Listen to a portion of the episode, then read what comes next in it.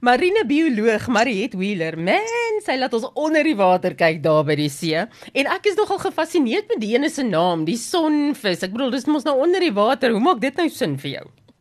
Môre, die sonvis het al sy naam gekry deur Linnaeus in die 1700s. Wat Linnaeus het gesien maar hierdie vis wat so blou-grys van kleur is, lyk soos 'n disk wat daar in die water is wat dan met tye bo op die oppervlakte en baie vlak in die water gevind sal word. Van die van die vis gaan die son absouk. Hm. Soos wat ons partykeer net lus is om in die son te sit en net 'n bietjie Vitamiin D te kry. So het hierdie son die sonvis kry dan ook die energie en reguleer die temperatuur deur die warmte van die son op te souk. Want hierdie vis kom in die oop oseaan voor en gewoonlik swem dit in die epipelagiese deel van die van die oppervlakte van die water tot so 200 meter. Maar die vis kan ook dieper gaan duik tot met 600 meter diep. Nou as mens dink aan die see hier van so 200 meter af onder toe, is daar bitter min lig. So hierdie vis gaan daar in die donkerte in waar daar baie druk is en dit die temperature kan tot 0 grade Celsius vriespunt gaan. Nou hulle duik daar en gaan swem daar. Ons sodat hulle hulle prooi kan kry.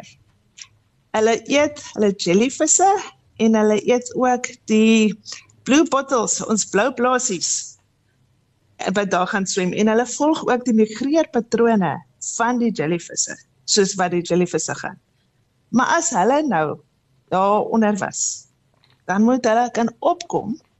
En dan is dit wanneer hulle gaan opkom en hulle gaan daar sonnetjie wil kry sodat hulle kan hulle, hulle temperatuur weer kan terugkry, weer kan warmer word.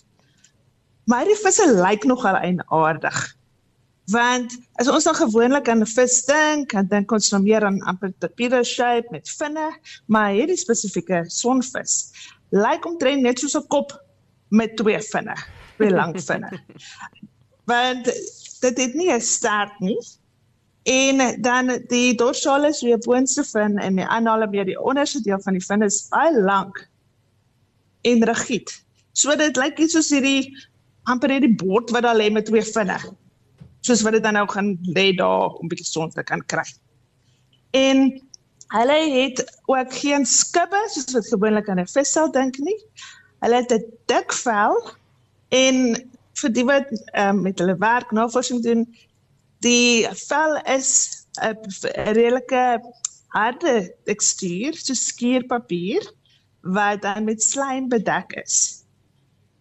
Maar wanneer mense met hulle duik, die wat gelukkig genoeg is om saam met hulle te duik daar in die oop oseaan, hulle sê die vis is nog nogal nuuskierig.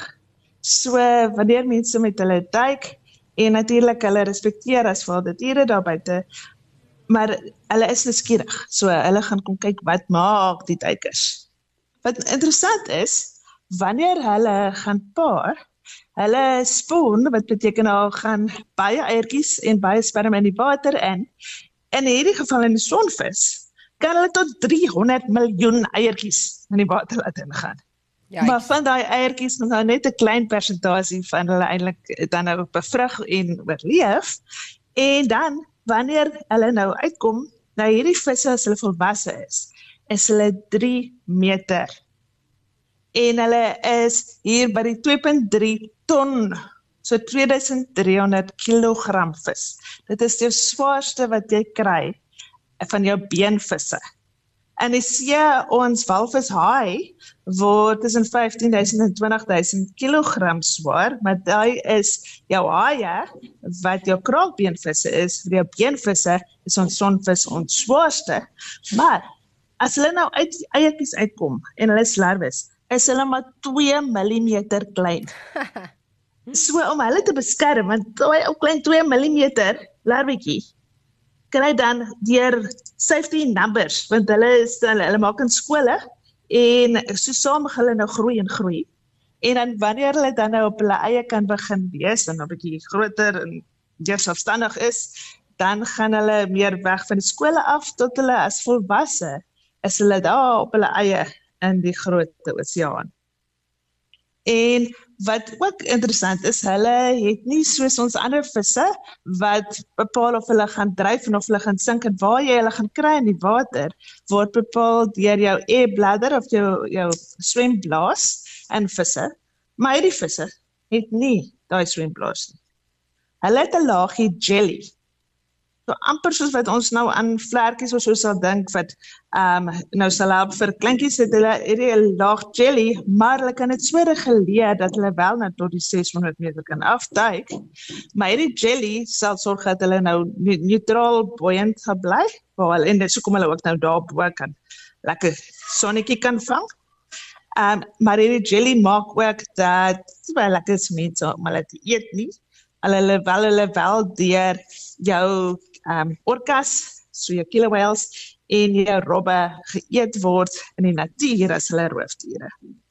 So baie 'n aardige vis wat hou daarvan om die son op te soek. En wanneer mense hulle sien, dit is nog 'n unieke sighting om hulle te kan sien. Onlangs op die 30ste Januarie was daar een wat so 600 kg het hom geweeg, dit geweeg, um by die droë dokke hier in die Kaap. Sjoe. En die droë dokke het besef maar daar's 'n sonvis toe hulle van die water besig was om laer te maak en toe het hulle die Two Oceans Aquarium in die Kaap gekontak en hulle het daai sonvis toe met 'n hyskraan moes oplig van 600 kg gaan niemand 'n persoon oplig nie. en toe het hulle dit kon vrystel in die oseaan. Maar die Oceans Aquarium is baie nuuskierig om te weet en navorsing te doen waar kry mense hierdie sonvisse. So as as van die luisteraars dalk gaan duik of hulle sien op 'n boot en hulle sien wel een van hierdie sonvisse, moet hulle e-pos by sightings@aquariumfoundation.org.za en as hulle kan foto's andersins waar hulle dit gesien, die GPS se data met die tyd en die gedrag, want mense sal dit is een van daai wat jy as jy van 'n boottrip af terugkom of geduik het is een van die eerste goed wat jy in elk geval vir jou vriende en familie gaan sê jy het 'n sonvis gesien. So terwyl jy dit aan die vertel is, vertel vir die aquarium ook. Maar hierdie soaking up the sun en om lig te kry en warmte te kry nadat hulle so diep geduik het. Laat my dink aan toe Jesus gesê het in Johannes 8 vers 12. Ek is die lig van die wêreld. Wie my volg, sal nooit in die duisternis lewe nie, maar sal die lig hê wat lewe gee. Soos hierdie sonvis so afhanklik is vir die son om te kan voortgaan. So het ons ook nodig want baie keer voel ons ook maar koud en en onder druk. So ons moet altyd weet dat ons ons lig en ons warmte van die Here af kan kry. Ja, en jy moet sommer dadelik dink aan geloof wat soos 'n mosterdsaadjie is, né? Soos hulle so klein is, as hulle so pas uit daai eiertjies uitkom en dan word hulle hierdie enorme grootte ehm um, wesens daar in die see. As jy daar dit selfs met die mosterdsaadjie, die Here kan met die kleinste goed die grootste goed doen. Ja, ek geloof en ook om te weet ons doen dit nie uit ons eie uit nie. Ons kan ehm um, wanneer ons klein en en min voel en geloof sorg jy omring deur ander wat jou ook sal help soos wat hierdie klein labietjies deur ander omring sal word vir skole. Koninkryk man safety in numbers. Daai het jy dit die sonvis en jy hoor nê as jy hom sien is jy baie bevoordeel.